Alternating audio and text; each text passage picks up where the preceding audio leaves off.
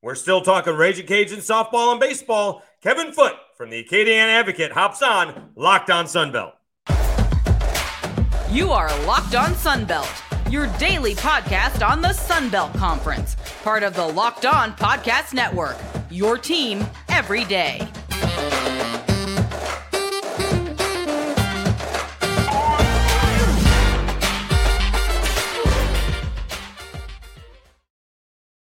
All right, welcome back to another edition of Locked On Sunbelt, your team every day. I'm your host, Dave Schultz. We'll talk to Ragin' Cajuns beat writer Kevin Foote from the Acadiana Advocate on Ragin' Cajun softball and on baseball. Uh, we'll go through it. We preview the Baton Rouge Regional. We talk about the Cajuns baseball team now getting a good seating. We do it all. It is Kevin Foote from the Acadiana Advocate. Welcome back to another edition of Locked On Sunbelt, your team every day. I'm your host, Dave Schultz. Let's bring in my buddy Kevin Foote from the Acadiana Advocate. He covers Ragin' Cajun sports here locally in Lafayette. Really appreciate your time, Kevin. Did the Ragin' Cajun softball team get screwed not hosting a regional? And how are you? I, am good. No, I, I don't think. I, I, wrote a column that was in Sunday's paper ahead of time saying, look, my, my obviously the first option if you're a Cajun fan from my perspective is – you went out and scheduled the way you did. Your RPI is 11. You wish you would get a you know a seed that was closer to what your RPI was, but did you really think that was going to happen? Probably not, because you know once upon a time the RPI at certain times meant more than maybe it does now. We learned that yesterday. But the second option was going to regionals where you feel like you had an, a, a path if you played pretty well of getting to Oklahoma City. And I think they definitely got that. So I don't think they got a raw deal at all. Uh, all right. So let's talk about this team because they won this Sun Belt Conference tournament much differently than they have in the past. It was usually we're going to outslug you, we're going to out hit you, we'll have enough pitching. Uh, and, and this time they did it with all pitching and defense. They won two ball games, four to one, and they beat Marshall one to nothing. Only the second time all season Marshall has been shut out. How have you seen uh, the kind of team that Gerry Glasgow has now compared to previous Ragin' Cajun squads. Uh, how have you seen that develop?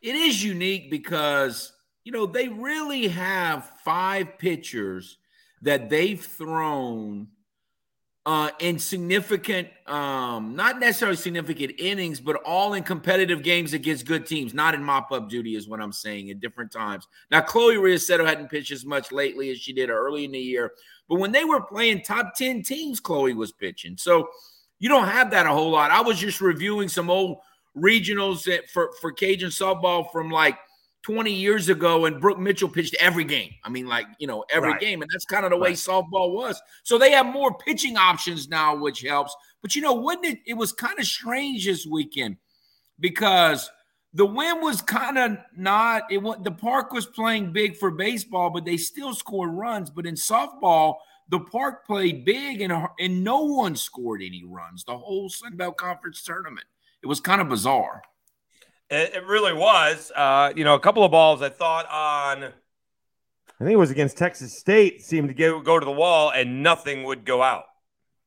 it was, uh, yeah, it, the it, pitching was certainly the, and I don't mind that, especially us media members who kind of prefer quick games to three and a half hour games. They went fairly quick, and so, and I think that's you know good softball or good baseball for the most part. But it was strange how just about everyone who pitched pitched well, or at least never, not one pitcher ever got lit the whole regional. I mean, uh, yeah, but hold on a second. Hold on a second. The games did not go fast. They were all like two and a half hours, except the championship game, which was one nothing. Yes, that's fair. Yeah, they did not go fast. Usually the Cajuns play within like an hour and a half because they always run rule you, but that's not the case. Uh, well, I mean, look, I've said it. Base UL baseball typically plays. They'll, they'll get through seven innings before the softball team does. When they're when they start at the same time, most of the time the baseball team gets through seven innings before the softball team does. But I, I, don't know all why that is, but it's it's been that, that way. An unusual case. That's usually yes. not the case. Right. Usually the softball team, although in the past have scored some runs, they usually do it quick with like, well, here's a three-run home run, here's a two-run home run. It's not a whole lot of even if it is a big inning, it's not, you know, the Cajuns are not thinking and dunking. No, but baseball has played a lot of games this year in 215, 220, 218 in that range. Like, I don't know, Tony Robichaux's not here anymore, but they do that in the way Tony Robichaux would coach it for sure. We're talking with uh, Kevin Foote from the Acadiana Advocate. We're talking Ragin' Cajuns, a softball. All right, so we can't overlook Omaha. Have you had any chance to find out what kind of team they are? Well, they have a pitcher who has got a ton of strikeouts. And today, Coach Glasgow kind of compared her to kind of a Kandra Lamb type pitcher, rise ball, uh, throws really hard. She, ironically, when they won the Summit League title game on Sunday, threw a one hitter with 11 strikeouts, just like Sam Landry threw a one hitter in a one nothing win with 11 strikeouts on Saturday in the Sun Belt Conference Championship game. This is the first time they've ever been to an NCAA regional. And so you know, it's going to be a new thing. You would think that the Cajuns' experience in being in what 24, 25 straight regionals now would, would carry over, but we all know what a dominant pitching performance can do in a game. Yeah, so it'll be interesting. So maybe this experience in in the Sun Belt, these close games, will help out in the regional for the Cajuns. Absolutely. And the other thing is, I don't know anything about the catcher, but like the Cajuns can really run in baseball and softball. They do a great job of right, applying right. pressure to people by running. And if and if Omaha Omaha doesn't have a top notch defensive catcher, they should be able to take advantage of that. Well, actually, on, on a side note, we looked at that LSU versus the Cajuns. LSU is very efficient, but they do not run 41 stolen bases, 50 attempts. The Cajuns are three times that. They have over 120 stolen bases in over 150 attempts. Well, if you hit the amount of home power that LSU does, you probably don't want to run with you know one of their main hitters at the plate. Uh, right. But the Cajuns have a totally different philosophy there. Yes. Uh, so let's talk about the, the, difference between this Cajuns team and the ones that would face LSU in the past. Like we've mentioned, they have more pitching. It used to be maybe a Jordan Wallace or maybe a Summer Ellison was better than what LSU had in one pitcher. But LSU just kept on coming with the Allie Walljaspers and the Carley Hoovers, and it was just too much to overcome for one Cajuns pitcher. It is different this year. They have a lot of depth. They have four solid pitchers that could probably match up with anybody. Yeah, I, I think that I don't think there's anybody on this staff that can, you know, what I call Jordan Wallace LSU. When LSU, when the Cajuns went over there with Jordan Wallace, she just pitched every game and threw shutouts and, and they won every game. I mean, I, right. I don't think anybody's going to do that, but I don't have to do that. To your point, you know, I, I think they can match up. Uh, Kandra Lamb two years ago threw a shutout, complete game shutout against LSU in a regional, so she's hmm. done that before. And obviously, um, Sam is red hot. You know, I, I, think LSU's lineup, from what I remember earlier this year, not nearly as deep as it was. Some of those lineups, they have two. Yes. Re- they have two really good hitters. And look, right, Georgia Clark, the, the, the Cajuns don't really seem to get her out the times that I remember them playing LSU in the last few years. So it's about making sure that Pleasants and Clark don't kill you, but for the Cajuns, they've had a tough time preventing that. All right, let's take a time out. We'll come back. We'll flip the script from softball to baseball with Kevin Foote of the Acadiana Advocate. But first, let me tell you a little bit. You guys, uh, you guys know that I love them, and I do. They are built bars. All right, looking for a delicious snack, but don't want all of the sugar and calories? Then you need the best tasting protein bar ever. Built. If you're like me and you want to make healthier snack choices, but don't want to compromise on taste, I've got the thing just for you. Built bars and built puffs. Built bars are healthy and taste amazing. Seriously, they taste so amazing you won't even think they're good for you. You got to try them. What makes built bars so good? Well, for starters, they're covered in 100% real dark chocolate. That's right, real chocolate. And they come in unbelievable flavors like churro, peanut butter brownie, and cookies and cream. I'm not sure how Built does it, but these bars taste like a candy bar while maintaining amazing macros. And what's even better is that they're healthy for you. Only 130 calories, four grams of sugar with a whopping 17 grams of protein. And now you don't need to wait to get a box. For years, we've been talking about ordering built bars at built.com, but now you can get them at your local Walmart or Sam's Club, while you can still get your specialty flavors at built.com. That's right. Head to your nearest Walmart today, walk up to the pharmacy section and grab yourself a box of built bars. You can pick up a four bar box of cookies and cream, double chocolate bar, or coconut puff. If you're close enough to Sam's, that's where I shop Run in and grab a 13 bar box with our hit flavors brownie batter puff and churro puff. Churro is my favorite. You can thank uh, me later. All right, we're back on the eating healthy ways because uh, it has been it has been an issue. uh, there was an issue this week in uh, well Lafayette for the Sun Belt Conference tournament. We were fed well, and I need to do a little bit better job uh, with the built bars because I actually ate them mostly the week before. So bad job by me. I will get more. All right, let's flip the script. Let's talk Ragin' Cajuns baseball. They are on fire, find themselves in third place in the Sun Belt Conference. More with the Acadiana Advocates, Kevin Foote.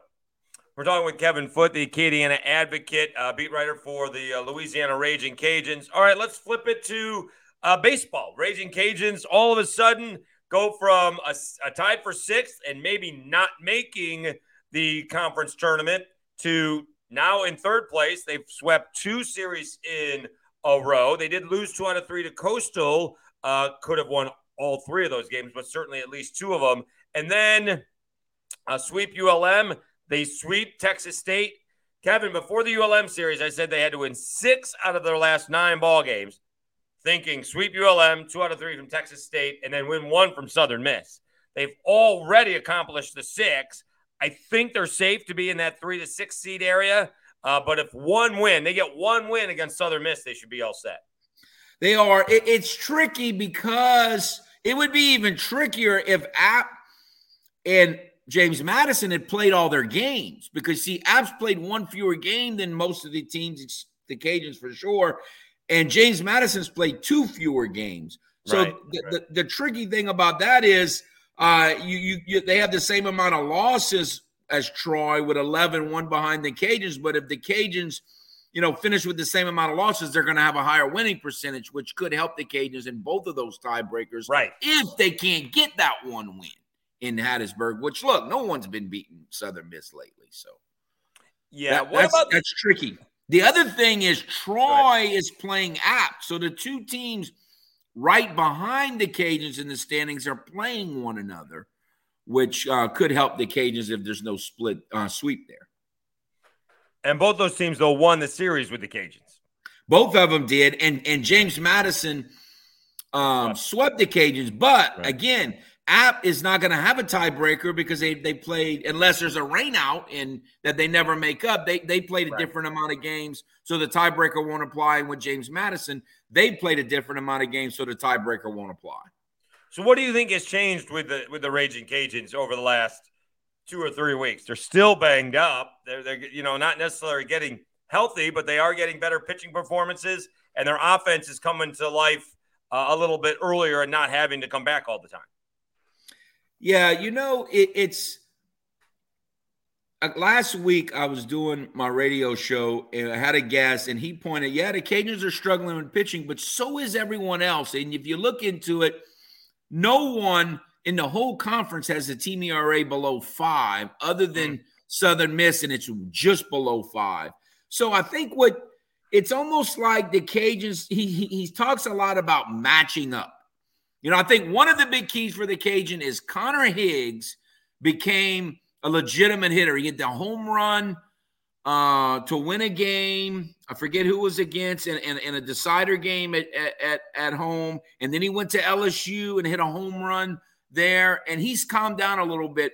But when he got inserted in the middle of that lineup, it, it kind of lengthened the lineup, I thought. And now their lineup is where it needed to be. Before that, Carson Roccaforte was not hitting with the kind of consistency that he's hitting with right now.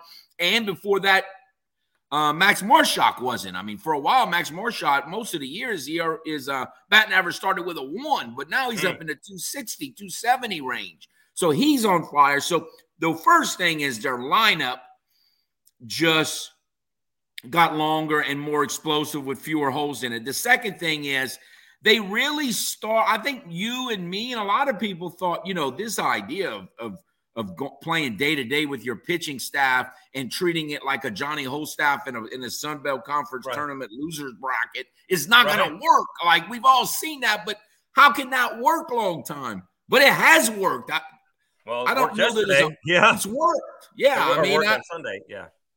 it, they just seem to have made it work because they um, have done a great job hitting. But the other thing is the, the real key to this team is they play defense. I mean, I don't. I haven't seen. I didn't see the updated Sun Belt Conference stats after this weekend. That probably will come out tomorrow.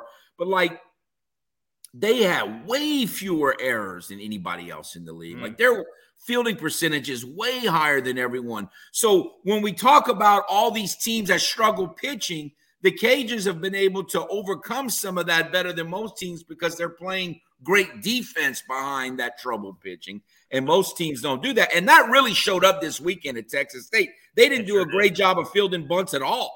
Right. Yeah, it sure did. They had trouble fielding, uh, uh, throwing guys out on routine ground balls. So it was really interesting. All right, one more time out. We'll come back and wrap things up with Kevin Foote of the Acadiana Advocate. Should the Cajuns switch up their rotation for better matchups this weekend with Southern Miss. Again, thanks so much for continuing to support Locked On Sunbelt. We got the nice set here. It's looking pretty good. Dad over the shoulder, always watching out for me. Uh, and thank you. It, channel continues to grow. Need some more sharing and some more liking, uh, some more ratings uh, in the audio portion of, uh, of the show. It would be really good if we could get that. So again, when you see it, if you like it, if you got some comments, I'm happy to comment back. Uh, I'm the one who will be replying. If it says locked on, uh, that is me. So I do appreciate you guys uh, downloading it and sharing it. Uh, also, don't forget if you you know don't have time to watch it during the day or at night, you can always download it, subscribe. You know, either to Apple Podcast or to Spotify, uh, iHeart, Amazon. They all carry it. Just search Locked On Sunbelt, and you can listen to it. Hook your phone up to the car, and you can listen to it on the way to work. All right let's wrap things up with the Cajuns beat writer for the Acadiana, Adv- uh, Acadiana Advocate, Kevin Foote. I want I want to talk to you about those matchups because we've seen across the basin, you know, uh, we saw other teams, I guess, what Auburn and uh, Mississippi State decide, you know, we're going to throw our number two on Friday night against Paul Skenes, or at least in the first game, and then have our number one go on Saturday. Anybody up against anybody but named Paul Skenes. Is that something that maybe the Cajuns do? They don't pitch against Tanner Hall. Like, you know, we'll do, we'll move everybody back. Like Nezuh goes on Friday because the series is 30, uh, Thursday, Friday, Saturday because of the tournament. So Nezuh goes on Friday, Fluno goes on Saturday, and do that whole, you know, Johnny Wholestaff thing on Thursday, and maybe you can come away with a game on Saturday or Sunday and avoid the big Tanner Hall matchup? Well, you know, when when when getting one win, now normally Coach Deggs says that we're going to go for a guy. You know, we're we're, we're right. going to go for it. But when you need one win, like you said at the very beginning of this, that would be more tempting to do something like that this weekend. Now, at different times during the year, uh, Jackson Nezuh, he kind of was the Saturday or the game two starter, and he stuck with that one a little while. But then when other people kind of just didn't get it done, they moved him up to that with the Friday night spot or the game one spot. So it wouldn't shock me at all if he did something different because he's done different now. The other thing is you're going to want him to pitch in game one in Montgomery um, so w- w- would that be Thursday? Oh, uh, no, isn't that what would be? Uh, Depending on what happens, obviously, but uh, right, right, right. Yeah, you know, that, that that that that could play a factor in when it is. You know, I don't know what seed they're going to be, but uh, very possible that could be Thursday. So we'll, you know, we'll see. But no, I could see it happening because it's so important that they get one win. So it could be a sound lot approach if they go that route. Yeah, so you're concerned that if he pitches on Friday and has to come back on maybe uh, Wednesday, that's a little bit too quick. Or wait until Saturday, I'm saying. Yeah. Or oh, may not okay. want to wait till Saturday. Yeah. Yeah, I wouldn't want to do that either. Yeah. Let me see here. Why can't I find uh, the the uh, baseball Montgomery? The first game, first round is on Tuesday. No, the first game that the Cajuns are hoping to play in would be on Wednesday would be on Wednesday. So yeah, you yeah. wouldn't want to do too late. You certainly wouldn't want to do Saturday. So you no, he wouldn't pitch Saturday. I was thinking Friday, but maybe with the number one uh, with their first game being on Wednesday, maybe throw him Thursday, and and you know maybe you can find a win on on uh, you know Friday or Saturday without Nezuh.